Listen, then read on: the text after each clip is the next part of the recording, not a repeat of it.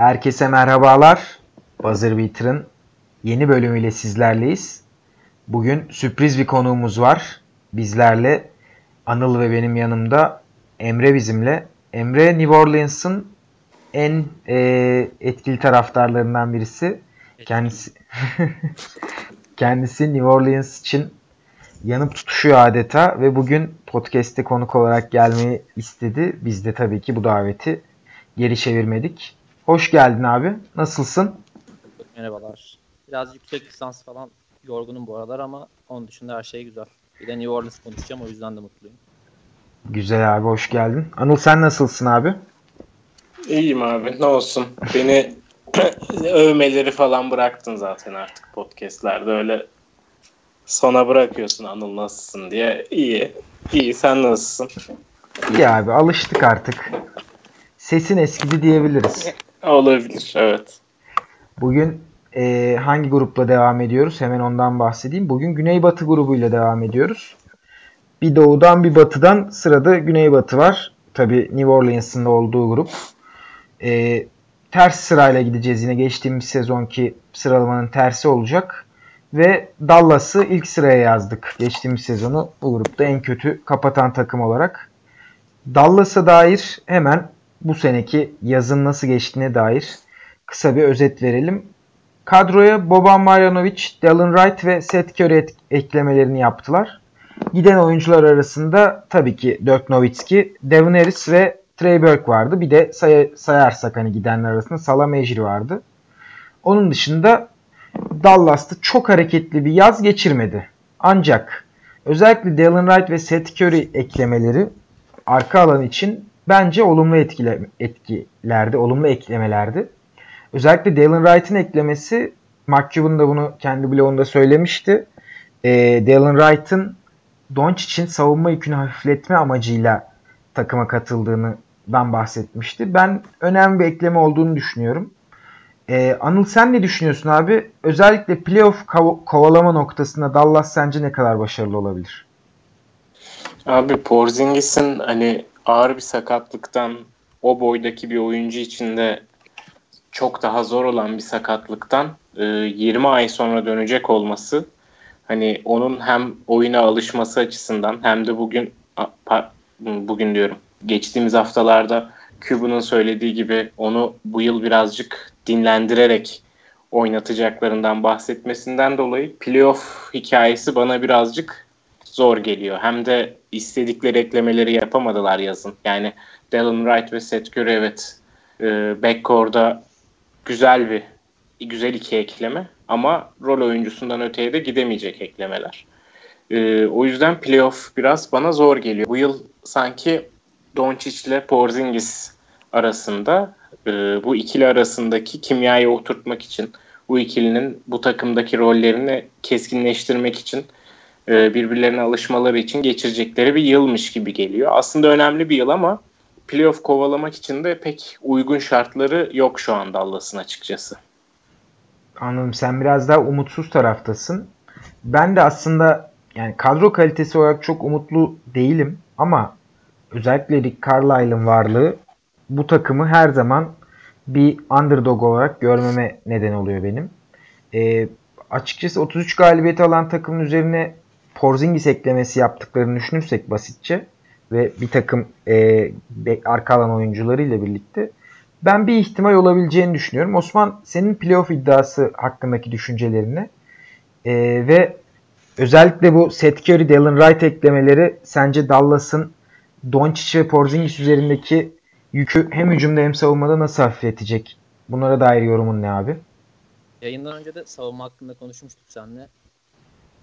Ee, orada konuştuğumuz gibi şu an böyle rotasyonlarına bakarsak Dylan Wright, Doncic, Justin Jackson, Porzingis, Dwight Powell gibi bir şey çıkıyor. Ya da kısa, kısa bir şey giderlerse Porzingis'i belki pivot oynatıp level'i falan oynatabilirler belki ama böyle bakınca savunma bana çok sorunlu geliyor yani.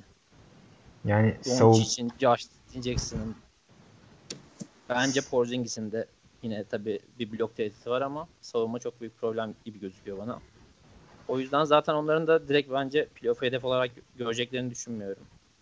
Belki Porzingis'i biraz daha dinlendirerek Zaten maksimum kontrat verdiler. O kadar risk edeceklerini düşünmüyorum. Ben pek playoff hedefi görmüyorum Dallas'tan. Peki e, ikinize de şeyi sormadım. Bu takıma hani notlandırmanız nasıl? Osman sen belki şeysin abi yeni olduğun için e, A'dan D'ye hani notlar veriyoruz. E, bu notlardan Dallas sence bu yazı nasıl geçirdi? Bu notlardan hangisini hak ediyor? Yani pek bir hamle yapmadılar ama böyle geleceklerine zarar verecek bir hamle de yapmadılar. Seth Curry ile imzaladılar.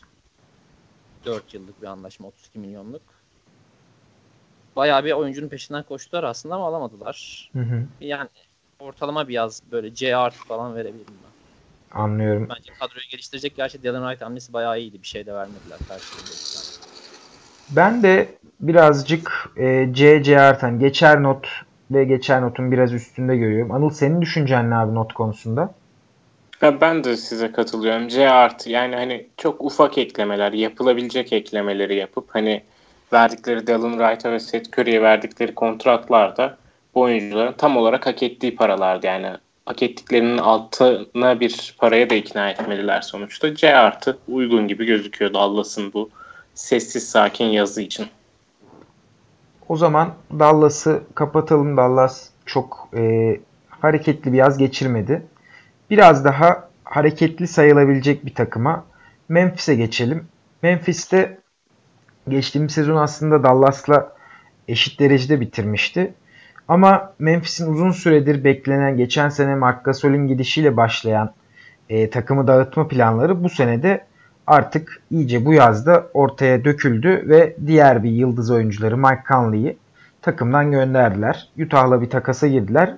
Giden oyuncuları hemen sayayım ben. Mike Conley, Avery Bradley, Dallin Wright.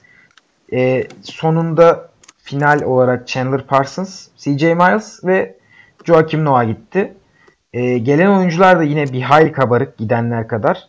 Takasla gelen Jay Crowder, Grayson Allen gibi e, iki parça gerçekten ellerinden çıkarabilecekleri bir Jay Crowder ve genç bir potansiyel Grayson Allen. Draft'tan aldıkları Ja Morant ki draft'ın 2 numarasıydı. Onun yanında Brandon Clark, e, D'Anthony Melton, Josh Jackson gibi genç yetenekler, genç yatırımlar. Tyus Jones gibi Minnesota'nın devam etmek istemediği bir oyuncu ama kısıtlı sürelerde iyi performans verdiğini gördüğümüz bir oyuncu. Ve takas olması kesin gözüyle görülen Andre Iguodala'yı takıma eklediler. Ee, ben Memphis'in açıkçası gerçekten iyi bir yaz geçirdiğini düşünüyorum. Tamamen dağıttılar kadroyu ve istedikleri gibi, istedikleri şekilde yeniden yapılanmaya girebilecekleri bir oyuncu topluluğuna sahipler şu an.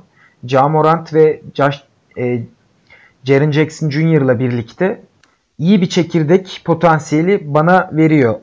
Ee, Osman sen ne düşünüyorsun Memphis hakkında? Özellikle JJJ sen de geçen seneden çok yükselen isimlerden biriydin. Sence bu yazı nasıl geçirdiler, geçirdiler ve notları nasıl? Fanteziden favorilerimden JJJ. Ben Conley takası haricinde yazlarını çok beğendim. Conley karşılığında biraz bir şey daha alabileceklerini düşünüyordum aslında. Sana Crowder'la göre Grayson Allen'ı aldılar. Bence Grayson Allen yer Grayson Allen'dan bir oyuncuya dönüşeceğini düşünmüyorum yani Grayson Allen'ın bir rotasyon oyuncusuna hmm. dönüşeceğini düşünmüyorum. O nedenle bence Conley'den bir şey de alabilirlerdi. Ama ondan sonra özellikle Iguodala takası çok iyiydi. İki tane çok iyi draft hakkı aldılar.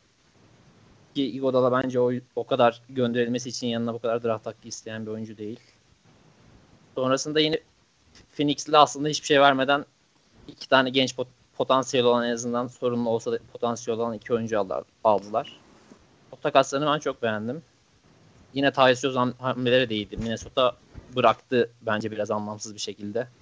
Sene 26 milyon bayağı iyi bir kontrattı Tyus Jones için. O yüzden ben B artı veriyorum ya.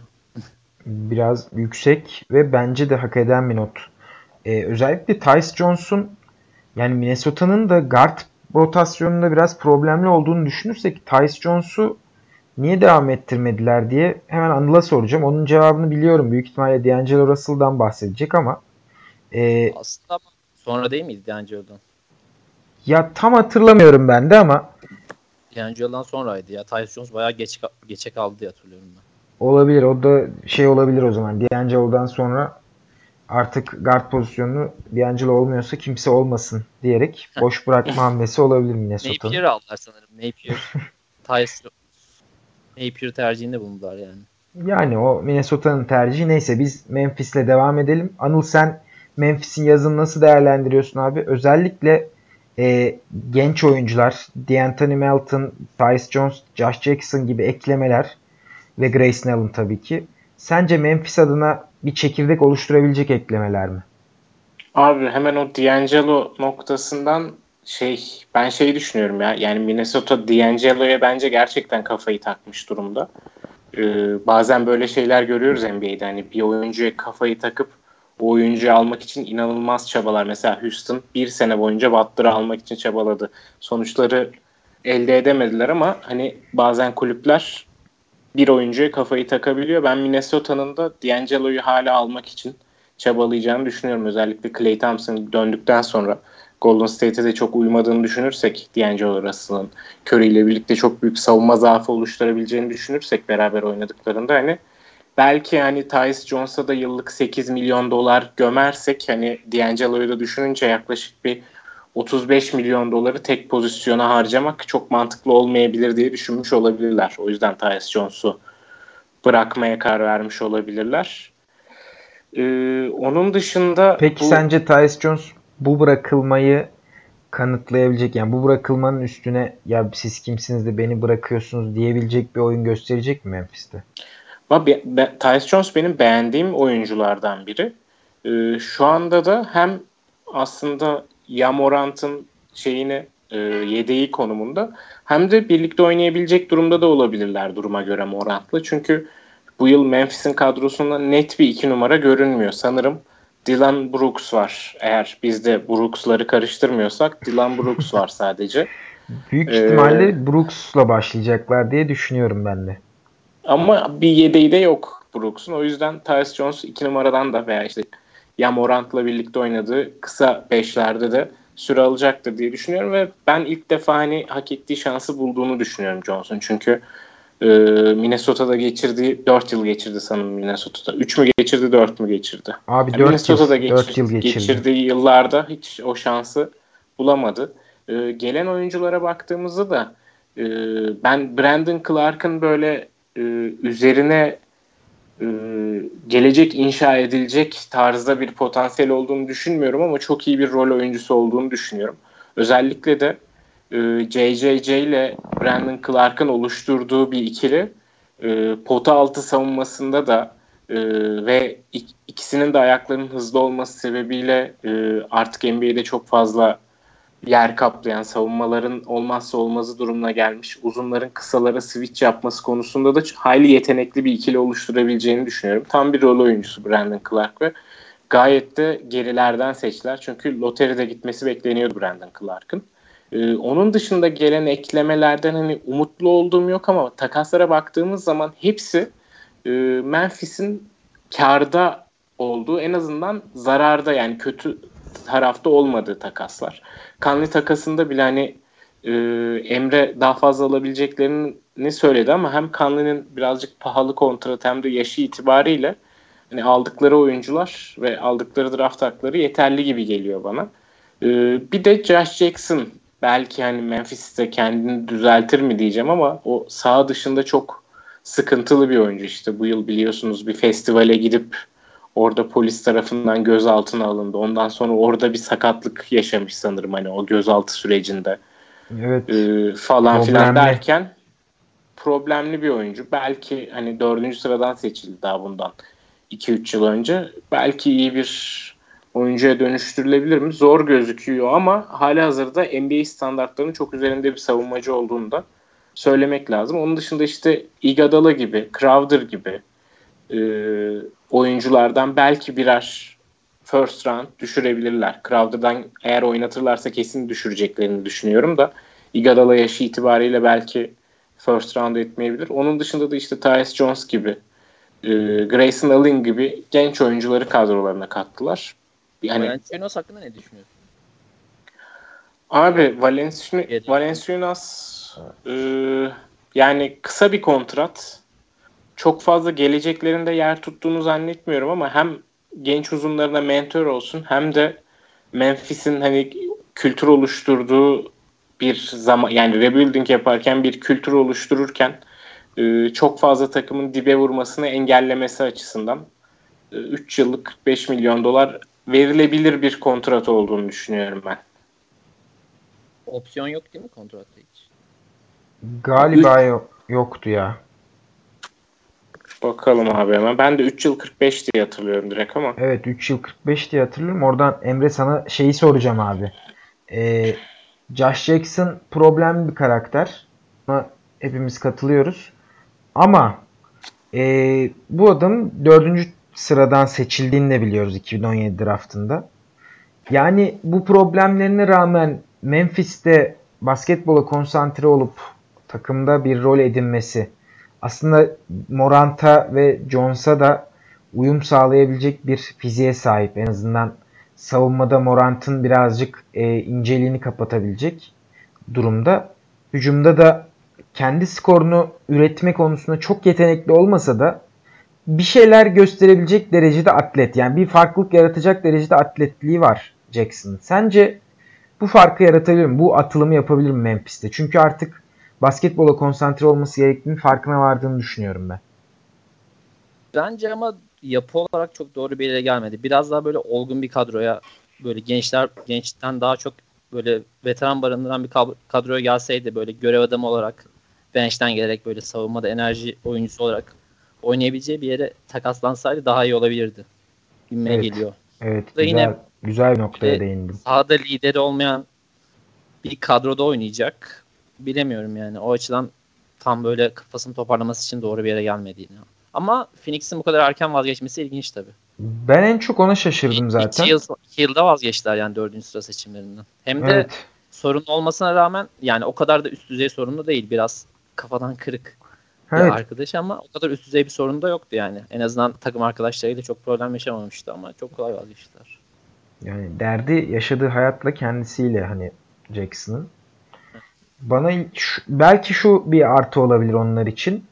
Ee, Morant gibi asist yüzdesi ve e, pas öncelikli bir guardla oynaması belki Jackson'da yukarıda tutabilir. Yukarı çekebilir onu da. Ve hani belki bir ilerleyen zamanlarda değer takas değeri olarak artış gösterebilir diye düşünüyorum ama ben de biraz daha umutludan çok e, hani bir zar attılar ve Memphis'in bu zardan herhangi bir kaybı yok. Memphis'in bence çok iyi bir hamle yani. Evet. Yani, Hiçbir şey vermeden. Ha. Deneyelim şeyler dediler. aldılar yani belki tutar. Yani. Tutmazsa da Memphis'in çok üzüleceğini de sanmıyorum ben. Peki notunuz ne abi sizin Memphis'e? Ben B artı demiştim. Sen B artı demiştin Emre evet. Anıl sen ne demiştin draft, abi? Draft'ta hiç düşünmeden söyledim. Draft'ta da iyi performansları vardı bence. En azından Brandon Clark'la. Evet. Morant zaten bilindiği iyiydi da. Ben A demek istiyorum ya. Ciddi Aynen. anlamda ben işte Memphis'in yaz performansını beğendim. Anladım. İkiniz de yüksek notlar verdiniz. Ben de B, B, B artı arasındayım. Hani iyi olduğunu düşünüyorum ama acaba hani dediğin gibi Conley'den yana bir şey olur muydu? Bir e, fark olur muydu biraz daha diye B artıda karar kılıyorum. Deyip o zaman beklenen ana geçelim isterseniz. E, Emre'nin bugün burada olma sebebi.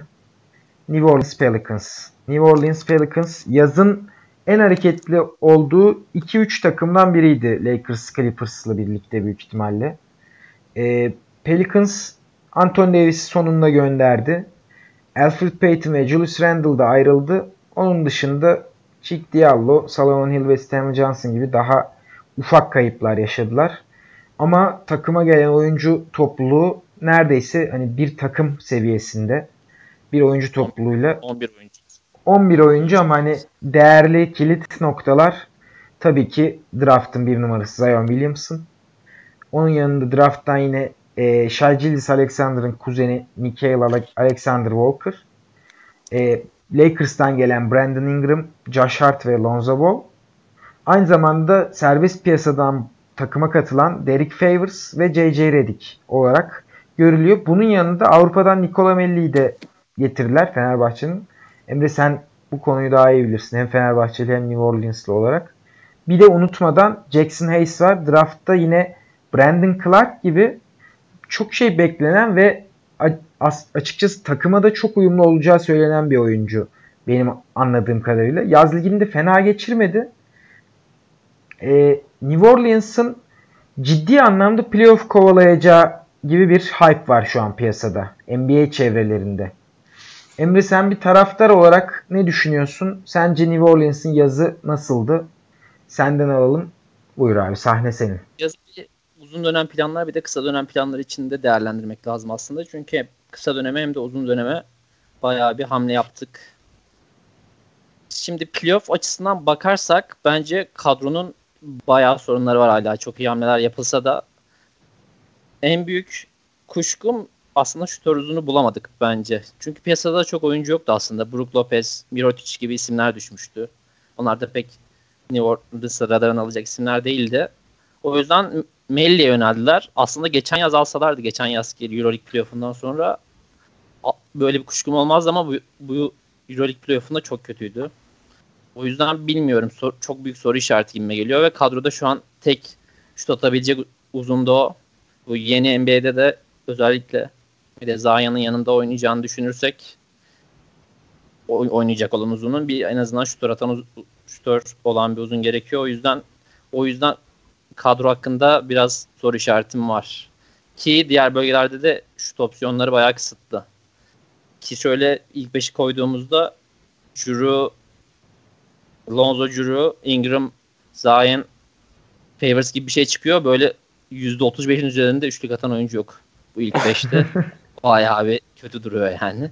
Ama işte bilemiyorum. Aslında kadroda şut atan oyuncular var ama böyle çok süre alabilecekleri konumu bulamazlar. Darius Miller var, Ethan Moore var ama özellikle böyle Ingram'ın kontrat senesi olacağı için Ingram'a da yatırım yapıldığı için bunun sürelerinden çok çalınamayacağını düşünüyorum. Ki kadronda şut sorunu öyle çözülebilir bence. O yüzden ben playoff açısından çok umutlu değilim. 35-40 barajında özellikle ilk yarıyı çok kötü geçirip sonra All-Star'dan sonra toparlayıp böyle bir 35-40 barajında kalacağımızı düşünüyorum. İlk yarıyı ortalama geçirip. Yani bir taraftar olmana rağmen sen bile umutlu değilsen bu New Orleans halkı ne yapsın diye soruyorum. Ama uzun Ve, dönem uzun dönem planlar açısından umutluyum ya baya. Çünkü tabii uzun ki. dönem açısından Abi, çok iyi hamleler yaptık. Yani Hem, Zion Williamson'a zaten söylenecek bir şey yok. Bir de en az veteran olarak alınan Redick ve Favors'ın da kontrat olarak durumları da çok iyi. Redick'e 2 yıl bir kontrat verdik zaten 26 milyon civarında. Favors'ın da kontratı bitiyor. Hem hala genç 28 yaşında kontrat senesini oynayacak. Eğer kontratı bitiyorsa da 16 milyonluk bir kontrat olarak en azından bir salary cap'te yer açacak. Bunlara Darius Miller'ın da sanırım Darius Miller'la da sırf takas edebilmek için yüksek bir düzeyde kontrat imzaladık. 7,5 milyon gibi. Evet yani geçen minim, sene zaman minimum alması bekleniyordu. Evet evet zaman zaman böyle bir farklı şeyler gösterdi sundu aslında. Playoff senesi bayağı iyiydi ya. Evet. Geçen sene. Geçen sene de bir dönem. E, çok kısa periyotlarda güzel performanslar vermişti. Geçen sene de yine böyle arada parladığı zamanlar oldu ama galiba bir önceki seneye oranla özellikle yüzdelerindeki o istikrarını devam ettiremediği için geriledi ama bence NBA'in ihtiyacı olan yani aradığı türde bir e, 3 oyuncusu olabilir Darius Miller. Böyle mesela Houston'ın tam olarak Harden ve Westbrook'un yanında düşünebileceği bir oyuncu olabilir diye düşünüyorum.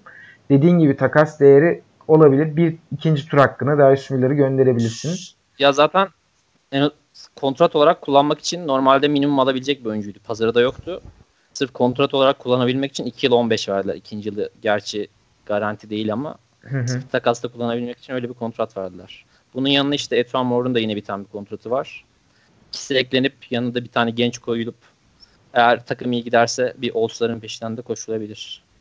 Evet o da ilginç bir e, durum olabilir. Bunun tabi en önemli sebebi de bu durumun bu yazın başında gelen e, David Griffin hamlesiydi. Hani ondan bahsetmedik ama yaz hamlelerinde aslında bu yazın en önemli hamlesi belki de David Griffin'in takıma katılmasıydı.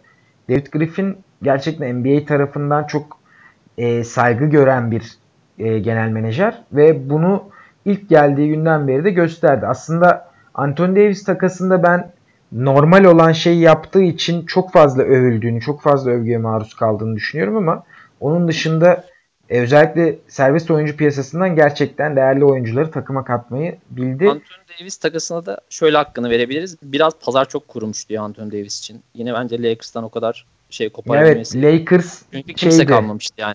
Tek aday Lakers'tı.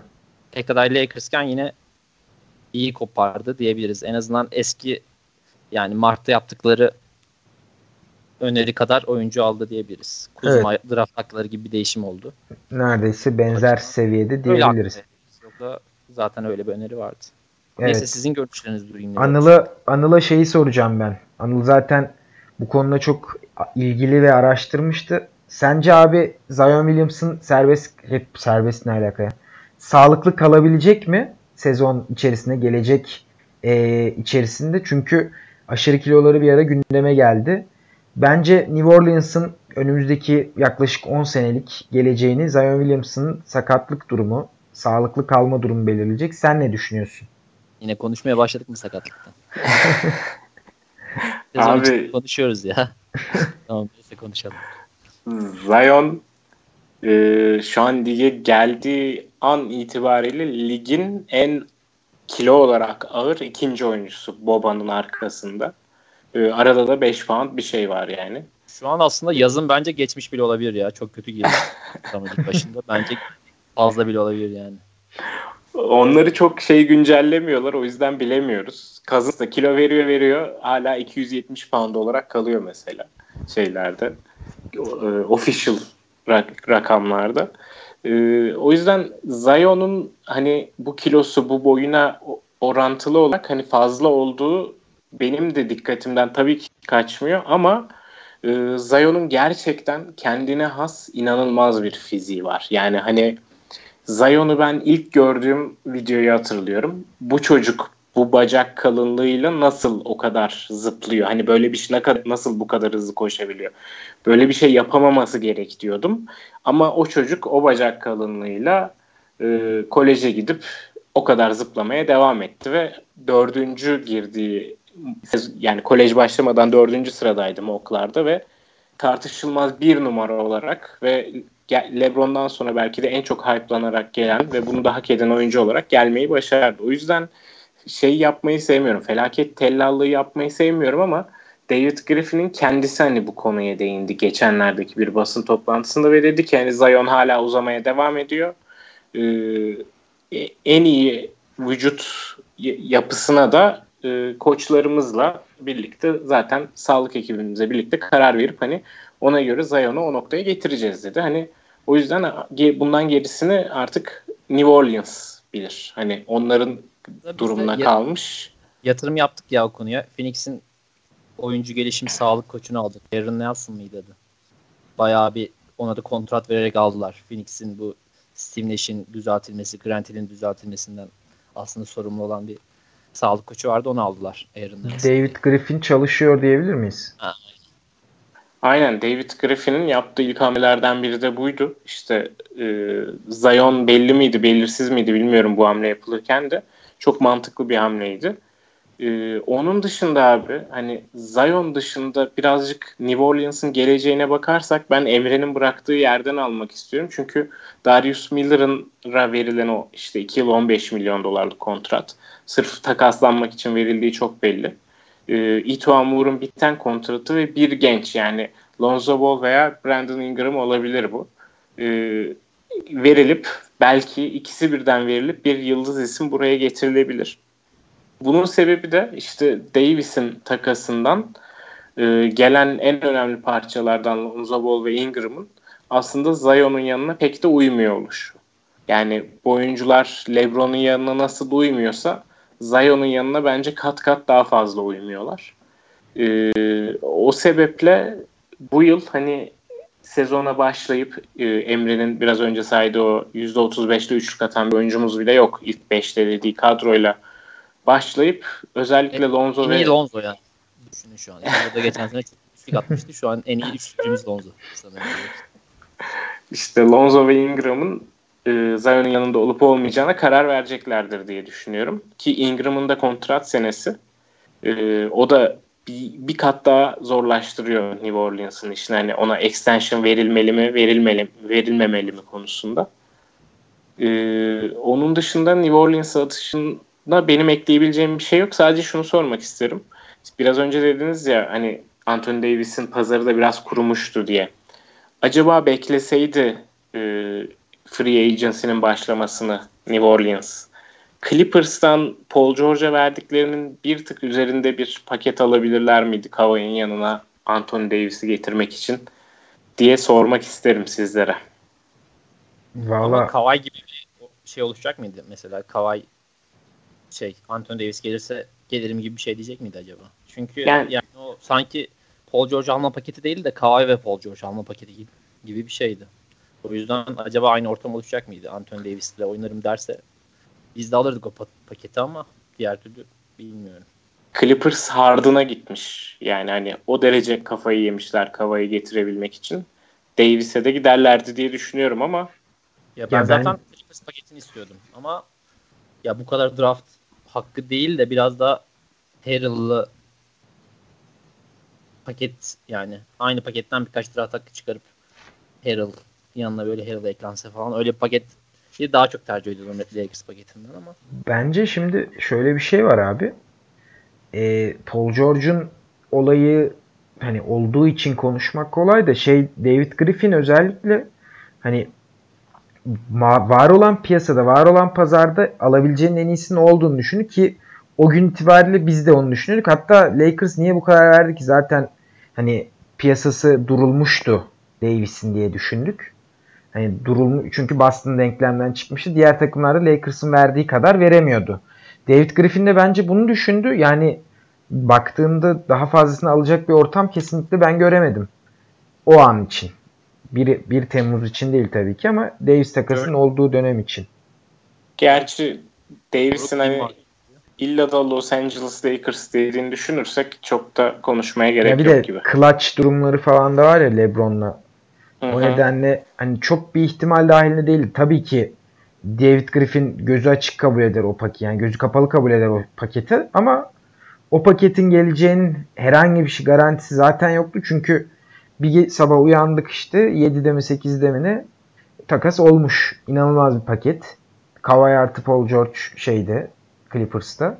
Hani tamamen Askerden. beklenmedik bir yerden geldi.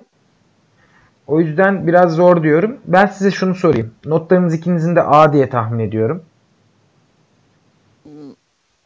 A, A eksi de olabilir. Bilmiyorum. Anıl Benim A eksi. A eksi. olsaydık A verirdim. Ben de A eksi vereceğim. Şu Melli'ye güvenmiyorum ya. Anladım. Ben de A diyorum. Ben biraz daha hani New Orleans bundan daha iyi bir yaz geçirebileceğini biraz ha. zor görüyorum yani. Hani her şeyinde dört dörtlük olacağı bir durum NBA'de kolay kolay yaşanmıyor. Yani bu tip defolar sezon içerisinde de çözülür. Çünkü New Orleans'ın ben David Griffin'in de gerek gerek Alvin Gentry'nin de bu seneyi playoff kovalayacağız biz senesi olarak gördüğünü düşünmüyorum. O yüzden Şütörüzü'nün varlığı belki oynamak istedikleri oyunu, oyuncuları geliştirmek istedikleri noktayı daha iyi, iyi bir noktaya taşıyabilirdi ama belki de Lonzo'nun, Ingram'ın daha çok şut atmasına cesaretlendirecek bir durumda olabilir diye düşünüyorum. Anıl'ın söylediği şeyi bahsedeceğim şimdi. Siz konuşurken bir takas denedim. Ee, Etuan Moore, Darius Miller ve Brandon Ingram veya Lonzo Ball. Karşılığında Bradley Beal. Aynen. Bu zaten bayağı şeydi. Yani Lakers'la takas olurken de yapmaya çalıştıkları bir şeydi sanırım. Ama Washington o ara extension şey önereceğim, önereceğini düşündüğü için pek Hı-hı. yanaşmamıştı diye. GM'i de an, yoktu Washington'ın o zaman. Aynen. Tabii doğru doğru evet o da vardı. Şu an ama extension önerdiler. Sanırım bir yıl imzalamayacak. İmzalaması saçmaydı çünkü çok daha fazla kazanacak yani. yani daha sonra. Aynen daha sonra çok fazlasını kazanacak. O yüzden biraz ne bileyim kafaları karışıp kandırabiliriz belki. Ingram beni çok korkutuyor ya. Böyle bir iyi bir sene geçirirse kesin biri unrestricted olmuyor da restricted oluyor. Kesin biri bir kontrat verecek. Biz de yatırım yaptığımız için karşılayacağız. Böyle 26 milyon 27 milyon Brandon Ingram'a vermek bir korkutuyor yani beni. o yüzden o takasa atlarım ben şu an. Aslında benim Griffin'i en çok övdüğüm nokta şey ya. E, işte bize bir numara geldi ama starımız da gitmek istiyor. O zaman biz topyekun rebuilding'e başlayalım demeden elindeki Drew Holiday'in gerçekten çok değerli bir parça olduğunu anlayıp Zion ve Drew Holiday üstüne hemen e, 2-3 yıl içerisinde belki de şampiyonluk adayı olabileceğini düşündüğü bir çekirdek inşa etmek üzerine gelmiş olması, bunun üzerine planlar yapıyor olması benim şu an Griffin'de en çok takdir ettiğim nokta. Yani bir yıl gibi bir ekleme hani bir yıl isminden bağımsız bir yıl seviyesinde All Star'ın biraz üstü diyebiliriz ya da All Star bir oyuncu alabilirler mi sizce bu paketle? Yanında bir de draft hakkıyla mesela Lonzo Ball veya Ingram yanında Moore ve Miller. Yani ikisinden de vazgeçerdim. Ha, Ball'la da Ingram'la da. Evet ikisinden de vazgeçerdim ben de birlikte. o seviyedeyim. Yani Ball ya da Ingram'ın ikisinin birden olduğu pakete eyvallah okey ama Ball ya da Ingram'ın sadece birinin olduğu paket bence biraz yetersiz kalıyor. Bence de. Tabi oyunlarına da bağlı da şimdi bu yıl. Ya tabii tabii şu an için yani bu yaz için konuşuyorum bunu. Ya şu an Lonzo ikisine de zaten sağlık soru işareti var. Ingram'ınki bayağı büyük bir soru işareti hatta ikisi de Ingram biraz kendini kanıtlayan bir oyunuydu aslında ama şu an tabii yetersiz duruyor paket. Anladım. Ki Washington'ın da biz onlara bir tane kontrat versek bile John Wall'lar olduğu için ceplerinde Evet. biten kontratlar da Aslında bitmiyor o kontratlar. ilgi çekici olmayabilir yani. Orada müebbet olduğu için bizim Evet. bir tane kontratlar ilgi çekmiyor. Müebbeti yediler. O zaman e, biraz daha sıkıcı bir tarafa geçelim. Böyle dediğim için anıl- alınmasın ama e, San Antonio Spurs'a geçelim. San Antonio Spurs gerçekten e, açıkçası bomboş bir yaz geçirdi bana kalırsa. Sadece orada as- ilginç bir olay yaşadı. Peki Spurs'e Spurs'te görmeyeceğimiz bir olay oldu. Marcus Morris olayı. Anıl ona değinecektir zaten. Ben gelenleri hemen hızlıca sayayım. Demar Carroll geldi. Trey Lyles geldi. E, Keldon Johnson ve Luka Samanic'ti galiba. O iki oyuncuyu da drafttan aldı San Antonio. Giden oyuncular da tabii ki Big Three diyebileceğimiz Dante Cunningham, Davis Bertans ve Quincy Pondexter. E, Tanesi NBA'in. Evet bir tanesi New Orleans'tı. Zion'dan sonra Next Yok, Big Thing diyorlar. Abi üst üste Big Three'leri kaybediyoruz. O yüzden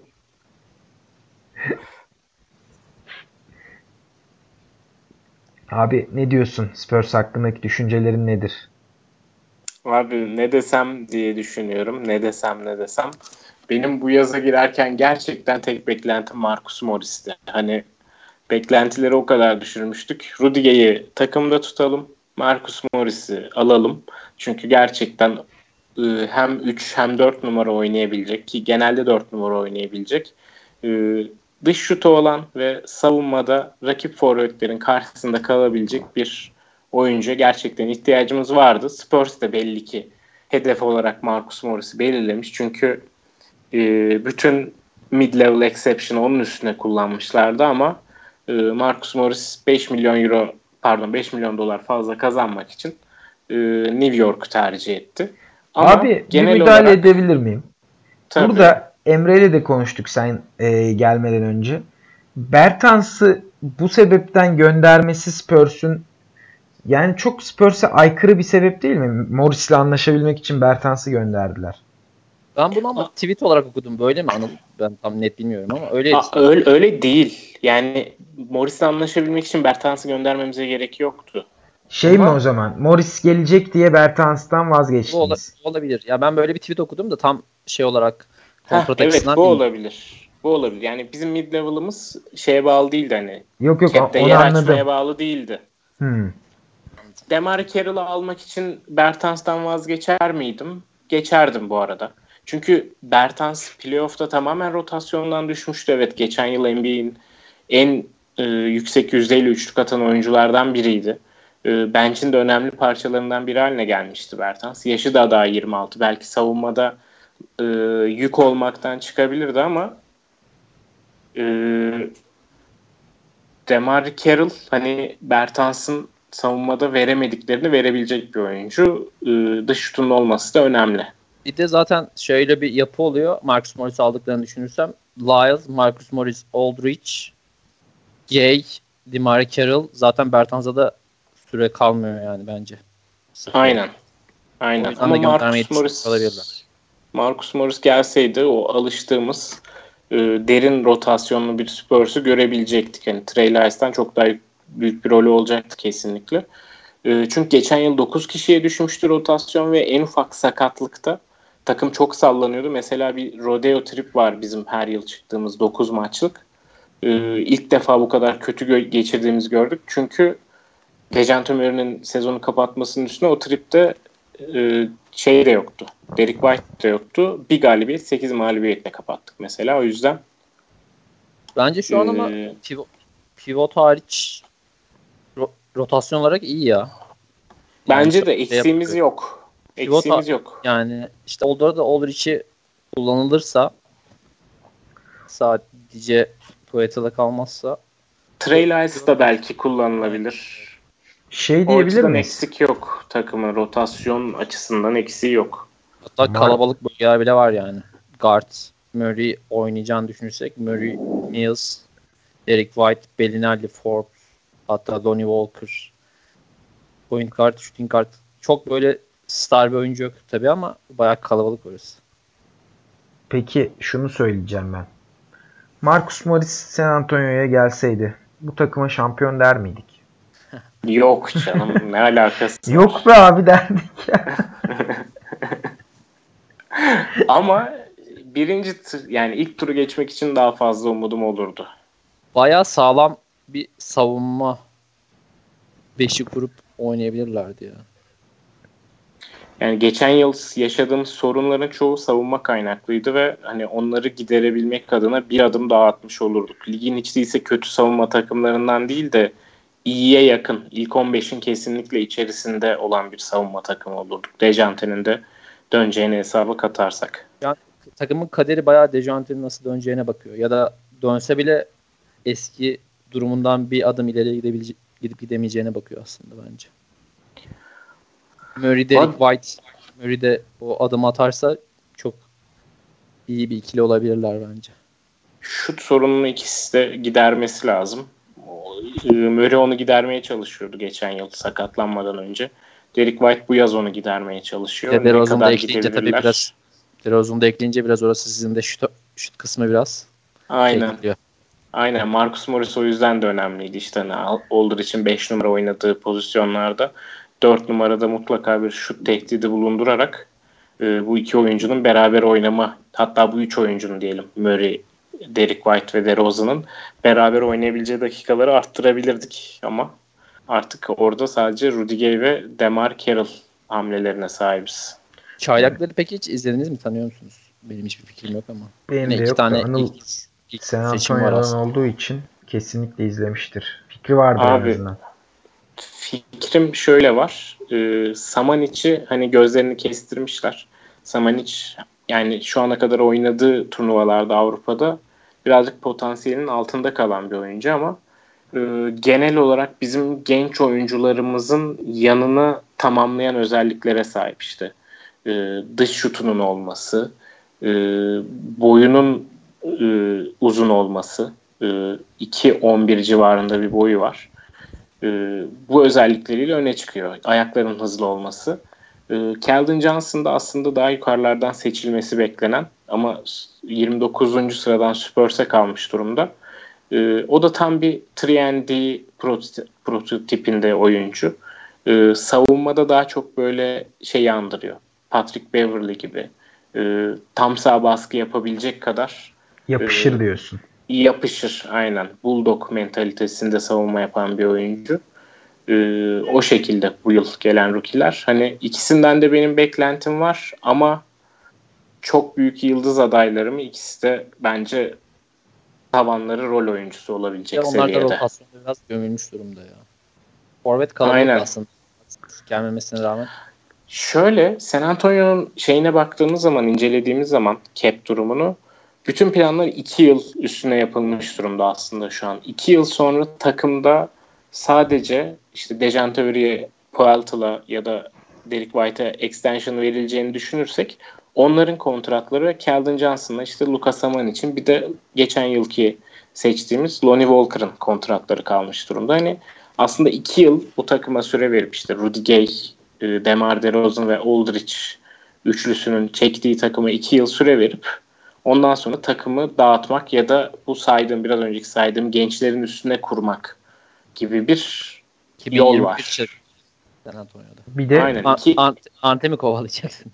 yok abi Ka- Kawhi Leonard sanırım o yaz boşta. Oo. bir de kenarda Becky Hammond'ı görürüz herhalde Sürpriz 2 yıl sonra. Belli olmaz. Duncan da gelebilir. İki yılda Duncan Hammond'un önüne geçebilir. o zaten her zaman önünde de. E, bu yıl ama şeyi göreceğiz. Hammond'u göreceğiz yani. ilk Evet. kadın koçu göreceğiz. Popovic atıldığı ilk anda Hammond Baş olarak. şeyi o oldu değil mi? Baş asistanı. evet. Evet. Bakalım güzel, eğlenceli bir durum olacak. Messina gittiği için oldu değil mi galiba?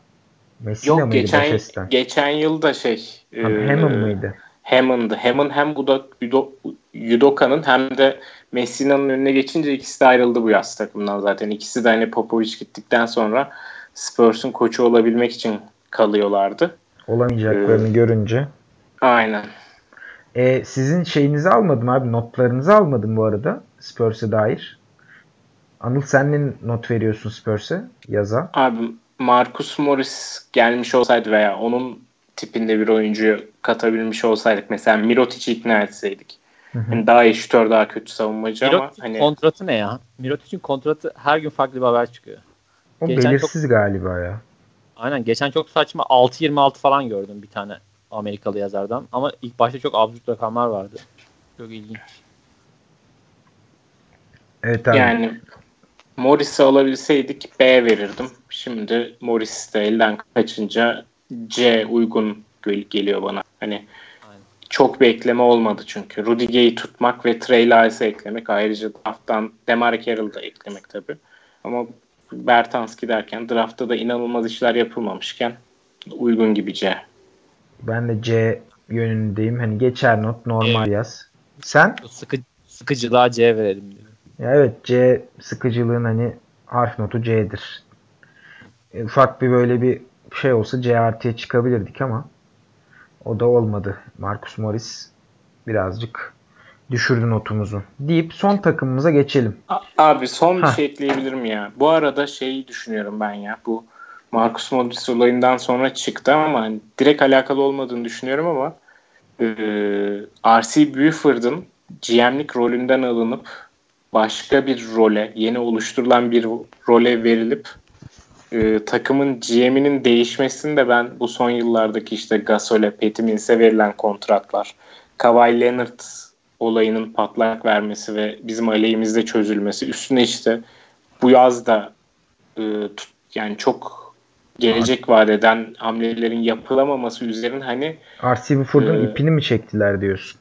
yani bence öyle bir hamle. Çünkü hiç ortada yokken hiç işte R.C. Buford'un emeklilik günleri geliyor veya R.C. Buford başka bir role geçecek haberleri yokken bir haber çıktı Atletik'te ve ondan bir hafta sonra da Atletik'te yazılanın aynı şekilde gerçekleşti zaten ve yeni bir rol ürettiler R.C. Buford için hani.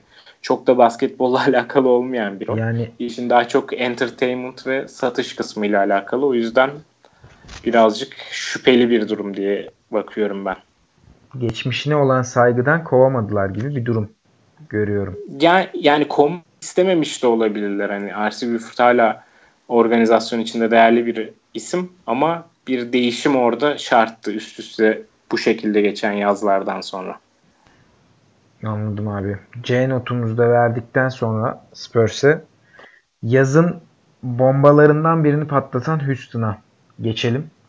Houston'da giden oyuncular arasında Chris Paul, Iman Shumpert, Kenneth Farid ve Nene var. Gelen oyuncular arasında benim dikkatimi bir isim çekti. Anthony Bennett. Şey, garanti kontrat mı?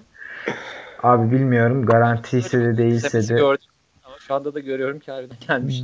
geçelim. Yani tabii ki en önemli ekleme Russell Westbrook'tu. Ee, ben McLemore ve Chris Clemens ile birlikte Deanto Davis'i de almışlar. Onu bıraktılar ya dün takaslayabilmek için almışlar. Orada değişik işler çevirmiş yine Mori. O zaman gecikmişim ben. E, bu bilgiyi bilmiyordum. Russell Westbrook eklemesi var. Ben McLemore ve Tyson Chandler'da önemli sayılabilecek eklemeler. Gerisi pek önemli eklemeler değil deyip konuyu şuraya bağlayacağım. Son iki sezonun e, son iki sezonun değil tabi de yani son 5 sezonun en dominant iki oyuncusu James Harden ve Russell Westbrook. Bu oyuncuları topla birlikte iken çok e, inanılmaz performanslar istatistiki açıdan performanslar verdiler. Birer tane MVP kazandılar son 5 senede. Hatta belki Harden'ın daha fazla da olabilirdi ki bence olmalıydı da. E, bu takım özellikle yazı böyle geçiren bir takım sizce ne not hak ediyor? Sizce Westbrook Harden bir şey vaat ediyor mu? Vaat ediyorsa ne vaat ediyor? Emre seninle başlayalım. Ee, şimdi Westbrook Harden kısmına ayrı bakacağım ama Houston'ın notasını değerlendireceğim. Şimdi yaza girerken Houston'dan ne bekliyorduk? Bence elleri kolları bağlıydı. Ben hamle yapma şansları da yoktu yani. Chris Paul'un çok absürt bir kontratı vardı. Zaten cap'leri hiç yoktu. Hamle yapabilecek bir şansları yoktu. Ben bu açıdan bakarak Westbrook hamlesini biraz olumlu görüyorum. En azından bir şey deneme yoluna gittiler. Bence Paul Harden artık zaten olmayacağı kanıtlanmıştı. Daha doğrusu oldu aslında ama en azından şampiyonluk seviyesinde olmayacağı kanıtlanmıştı. O yüzden bir şey deneyebilecek bir, bir şey yakaladılar yani. Belki bu Calhoun yüzünden oldu ama bir şey deneyebilirler yani o durumlarından. En azından bir Westbrook'u alıp iki yıl öncesinde MVP olmuş bir oyuncu alıp bir şey deneyebilecek bir noktaya geldiler. O yüzden ben biraz olumlu bakıyorum. Bir de e, tuttukları oyuncuları çok ucuza tuttular. Austin Rivers'ı veteran minimuma tuttular. Hall Junior'ı yine 3 yıl 10 milyonu tuttular galiba. Yine Gerald Green'i evet. de ucuza tuttular. O açıdan ben biraz olumlu bakıyorum üstüne. Ama tabii çalışacak çalışmayacak konusuna orası başka bir dünya yani. Evet orası Harden yan yana çalışır mı o başka bir dünya. Moribol bile çözemez onu. O umutsuz halden bir şey deneyebilecek bir şey denedikleri için biraz olumlu bakıyorum. Ee, aslında dediğin şeye katılıyorum ben de çünkü Chris Paul'ün kontratı Westbrook'tan bir yıl daha fazlaydı ve yaş olarak da arada 3 yaş var galiba. 3 mü 4 mü tam emin değilim ama e, bu sebep kontrat bittiğinde Chris Paul'dan aynı yaşta mı oluyor? Şu anki haliyle aynı yaşın aynı yaşta oluyorlar sanırım. Öyle evet, evet öyle şey öyle bir durum var galiba. Hani bu birazcık benim açımdan da olumlu noktada. Çünkü dediğin gibi üstüne eli kolu bağlı noktadan en azından daha genç ama belki daha uyumsuz bir e, oyuncuyla yola devam ettiler. Anıl sen ne düşünüyorsun abi? Özellikle sence Chris Paul'un gönderilmesi doğru bir e, hamle miydi? Ya da Westbrook'un gelmesi doğru bir hamle mi? Yani Chris Paul'u gönderip başka türlü bir yapılanmaya gidebilirler miydi mesela? Sen notların ne olarak düşünüyorsun aynı zamanda? Valla biraz önce de bahsettik işte Butler'ı çok kovaladılar. Hani muhtemelen de Chris Paul'e kapıyı göstererek yapacaklardı o işi. Ama Butler olmayınca Westbrook'a gittiler. Şimdi yaş olarak ve etkinlik olarak Westbrook e, önümüzdeki 3-4 sene içerisinde Chris Paul'den çok daha üstün bir durumda olacak. Ama e, uyum konusunda benim çok büyük e, soru işaretleri var kafamda. Öncelikle Westbrook geçen yıl e, bu Houston'ın isolation üstüne, birebir üstüne kurduğu sisteme hiç uyumlu olmadığını gösteren %35 ile oynamış. E, birebir oynadığı zaman Westbrook geçen yıl. Tamam bu e, Oklahoma'nın ideal bir spacing'e sahip olmamasıyla da açıklanabilir. Belki bu rakamlar üstünde artacaktır ama e, Chris Paul'e oranla Westbrook'un bu rakamları hiç iç açıcı değil gibi gözüküyor. Bunun üzerine e, ligin en fazla üçlük deneyen takımlarından birinde e, artık Harden'ın yanında %30'u son 5 sezonun 4'ünde geçememiş bir Westbrook var. E, artı olarak senin de en başta bahsettiğin gibi e, geçen yıl Harden'ın usage rate'i %40'tı. Westbrook'un %30'du. İkisi de ilk onun içerisinde. Ki Harden'ın rakamları gerçekten tarihi rakamlardı. Topu nasıl paylaşacaklar? Hani bu, to- bu iki oyuncu yani bir buçuk top falan vermek lazım ya da iki top vermek lazım hani sahada Houston'ın verimli olabilmesi için. O yüzden ben Houston'ın başarılı olabilmesi için e, 2 yıldır izlediğimiz o birebir isolation hücumundan vazgeçmesi gerektiğini düşünüyorum ama aklıma da hani öneri olarak şu an için bir şey gelmiyor. Bunun hakkında çok fazla e, kafa yormadım diyeyim. E, benim gördüğüm birkaç tane daha problem var. Onlardan bahsetmek isterim. E, benim geçen yıl çok böyle nasıl diyeyim kıllandığım bir yıl oldu ya. Bu Mori hatırlarsınız 132 milyondan 123 milyona düşürdü şeyi yaptığı ufak ufak hamlelerle. Evet. E, bunun sebebi de e, Rockets'ın sahibinin aynen Tilman Feritta'nın e, çünkü üst üste ödediğiniz zaman bu lüks vergisini katlanarak artıyor. O da bir yıl ödeyelim, bir yıl ödemeyelim şeklinde bir yaklaşım içerisinde ya da 3 yıl üst üste olunca mı katlanıyor tam emin değilim ama hani repeater tax dedikleri o durumdan kaçalım istiyor sahipleri. Birincisi bu bir şampiyonluk kovalayan takım için bence kötü. İkincisi ben gerçek şeyini de söyleme gerçek amacını da söylemediğini düşünüyorum. Bence hiçbir şekilde tax ödemek istemiyor adam. E, Atletik'te sırf bu konudan işte temize çıkmak için bir röportaj vermişti Atletik'e ama ben o röportajda da çok kullanmıştım. Bu yılda şöyle bir noktaya değinmek istiyorum. Houston şu an daha doğrusu şöyle size sorayım.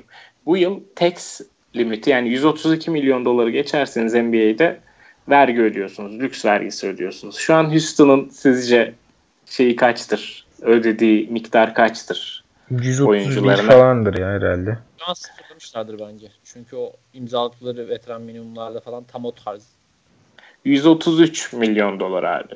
Ve benim takıldığım bir noktada bu yıl bu takımın Farid'i neden tekrar düşünmediğiydi. Yani geçen yıl hem Capella'nın sakatlığında gerçekten yerini en iyi şekilde doldurmuştu Farid. Hem de Capella sakatlıklarıyla meşhur bir oyuncu. Genelde sezonda 10, 15, 20 maç kaçıran bir oyuncu. Ee, hani bu noktada ben birazcık Fritta'nın e, nasıl diyelim elinin pek açık olmamasının Houston'ın tavanını birazcık sekteye uğrattığını düşünüyorum. Tyson Chandler geldi Farid'in ama yani evet bir 6 yıl falan gecikmiş bir hamle ya. Aynen yani yani her yıl söylentisi çıkıyordu yani bir de Farid o kadar uyuyor ki Houston oyun sistemine. Hani gösterdi zaten geçen yıl minimum kontrata gelip tekrar almış olmaması. Bir de Daniel Ağustos'tan bahsettik mesela. Onun kontratı da uygun gözüküyor ama sırf geçen yıl e, Daniel Ağustos'a ödedikleri miktar 1 milyon dolar olsun da 3,5 milyon dolar olmasın diye House'u uzun süre G League'de oynatmak durumunda kaldılar. Çünkü evet. e, iki yönlüydü kontratı ve 45 günlük süresi geçmişti NBA'de harcayabileceği. dolayı. Öyle ya bu cap olaylarının arkasından dolanmayı gerek Mori gerek hani front ofisi Houston'ın bayağı bir seviyor ve istiyorlar. Bunları kovalıyorlar. Aslında biraz etik problemler de var bahsettiğin gibi ama yani Houston e, çok sevmeme rağmen Daryl Morey'i genelde bu özellikle geçtiğimiz sezon bu sene değil de geçtiğimiz sezon o 6. ve 7. maçta özellikle 7. maçta kaçan 27 üçlük Houston'ın şeyini kaderini bir anda tepe taklak yaptı ya. Siz ne düşünüyorsunuz Houston'ın bu problemleri hakkında? Yani ben başarılı olmalarını hiç istemiyordum o yüzden. Çünkü Houston'a karşı bir takımı tutarken Houston maçı izleyince kafayı yiyorsunuz ya. Evet kesin. Buna kesinlikle katılıyorum. Vardın yan yana. Mesela New Orleans desteklerken Houston maçı izleyince kafayı yiyorsunuz yani. Sonra biraz böyle bir, bir ay falan izlemeyince bir yüreğiniz soğuyor. Bunlar da başarılı olsun Golden State yensin istiyorsunuz ama o izlediğin maç anında çok kötü yani. O öfke krizi çok Anıl sen ne düşünüyorsun abi? Abi kesinlikle katılıyorum. O Golden State'e eleniş Chris Paul sakatlandıktan sonra son iki maçı verip elenmeleri. 11 kaç üçlük üst üste kaçırmışlardı? 27, 27 mi? 26 mı 27 mi üçlük üst üste kaçırıp elenmeleri. Böyle kaderlerini mühürlemiş gibi ve hiç o mühürü açacak işler de yapmıyorlar ya. Evet ben de son olarak o soruyu sorayım. Kısa cevap alayım ikinizden de. Ee, sizce topu Russell Westbrook'a bırakmak bir çözüm mü? Ve Houston yapmalı mı? Çok kısa bir cevap alıp notunuzu da öğreneyim bu cevapların ardından. Emre sana sorayım abi ilk. Şimdi birinin biraz topu bırakması gerekiyor tabii. Anıl'ın da bahsettiği gibi. Ben Westbrook basın toplantısında bırakacağım ben falan gibi konuştu ama yani yapabileceğini düşünmüyorum. Aslında oyun tarzı olarak öyle demeyeyim de en azından sahip olduğu yetenekli olarak bırakabilir. Ama kafa olarak hiç bırakabileceğini düşünmüyorum. O yüzden biraz Harden'ın bırakması gerekecek. Her halükarda diye düşünüyorum. Peki notun ne abi? Normal sezonda çalışacak ama playoff'ta yine sorun yaşayacaklarını düşünüyorum genel olarak da. Hı hı. Yani ben bir şey denedikleri için C artı vereceğim ya. En azından dene, denediler. Ve Anladım. Yani Paul kontratından bir şekilde çıktılar. Böyle bir, böyle bir şey alacaktınız. O da Westbrook oldu. MVP oldu yani en azından. Peki Anıl sen ne düşünüyorsun abi? Sence o fedakarlığı Harden mı yapan taraf olacak ve Harden mı yapmalı? Ve notun abi. Abi Chris Paul ile Harden'ın ilk bir araya geldiği yazı hatırlıyorum. Yine bu şekilde tartışıyorduk. Hani topu nasıl paylaşacaklar? İkisi hangisi bırakmalı? Harden off ball oynar herhalde. Chris Paul çok daha dominant olduğu için falan derken ilk yıl işler gayet iyi gidiyordu. O elenmeye kadar. Ee, ama geçen yıl hani bu ikilinin saha içinde de birbirlerine bağırdıklarını hatta sezon bittikten sonra da e, gazeteciler çok daha vahim iddialar ortaya attılar ama sürekli yalanlandı bu ama ateş olmayan yerden de duman çıkmadığını düşünüyorum. E sonunda takaslandı ee, hani Chris Paul. Aynen. Bu Chris Paul'un karakteri de takım arkadaşlarını çok irite edici bir karakter. Onları çok zorlayan bir karakter ama Westbrook da ondan iyi değil yani. Hı hı. O yüzden hani iyi başlasa bile ufukta ben bu iki oyuncunun üçüncü yılı yine göremeyeceklerini düşünüyorum. Topu da kim bırakmalı? Tabii ki Westbrook bırakmalı ama dediğim gibi bir hücum değişikliği, sistem değişikliği şart bu takımın başarılı olması için yoksa e, geçen senenin gerisinde bile kapatabilirler. Ama o iddialı oldu. Ee, ben geçen senenin ya çok emin değilim ya. Birazcık zaman içerisinde özellikle ilk zamanlarda nasıl bir e, oyun oynayacakları çok bağlantılı tabii ki. Ama peki not olarak ne düşünüyorsunuz? Ben de B eksi ile C artı arasındayım. Hani geçer not aldılar sonuçta o şeyden çıkarak kontrattan.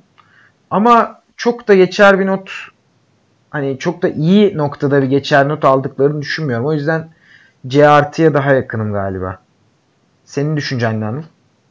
Abi yani Chris Paul'u Westbrook'a çevirdikleri artı tabii ki ama işte Farid gibi bir oyuncuyu tekrar kadroda tutamadıkları ve hala ve hala şeyin bir yedeği olmadığı için PJ Tucker'a koca bir yaz bir yedek bulamadıkları için adam bu yaşında 40 dakika oynamak zorunda kalıyor. ee, Hiçbir şey yok ya. Forvet'te de House'la Green falan var. Yani. yani. PJ Tucker, o açıdan... PJ Tucker, Anthony Bennett, Capella Tyson Chandler falan Guardları çıkınca geriye bir şey kalmıyor yani. O yüzden ben de C artı diyorum ya. C artı. O zaman C artı ile Houston'ı uğurluyoruz. Üçümüz de aynı notu verdik. Güzel. Ee, ekleyeceğiniz bir şey var mı? Yoksa yavaş yavaş kapatalım derim. New Orleans şu an en yüksek not alan takım oldu galiba. 10 takım mı? İşlediniz şu an. 10 takım evet. içinde en yüksek New Orleans sanırım. Clippers geçer, Clippers geçen geçer ama herhalde ya. Ya evet Clippers geçer zaten. Brooklyn Brooklyn'e çok iyi verdik ya. Aa Brooklyn'e vermişsiniz. Brooklyn de iyiydi evet. Brooklyn ben Memphis'e A verdim ama sizin verdiklerinizden ortalaması düşer şeyin Memphis'in. Evet. Çıkaramadım bu oyunu. New Orleans kırmak üzereyken tanımlanan rekorlardan biri olacaktı. Bu yıl üçlük rekorunu tanımlayacağız ya. Tersten kıracak. Tersten. Aynen. Diyelim. Çok kötü. Emre teşekkür ederiz abi katıldığın ben için. Teşekkür ederim. New Orleans'a New Orleans dair. konuşabildiğim için bir, birileriyle. evet güzel bir e, program oldu. Bizi dinleyenlere de ayrıca teşekkür ediyoruz. Ekleyeceğiniz bir şey yoksa da kapatıyorum abi. Yok, Yok abi. teşekkür ederiz biz de. Teşekkürler. Hoşçakalın. Hoşçakalın.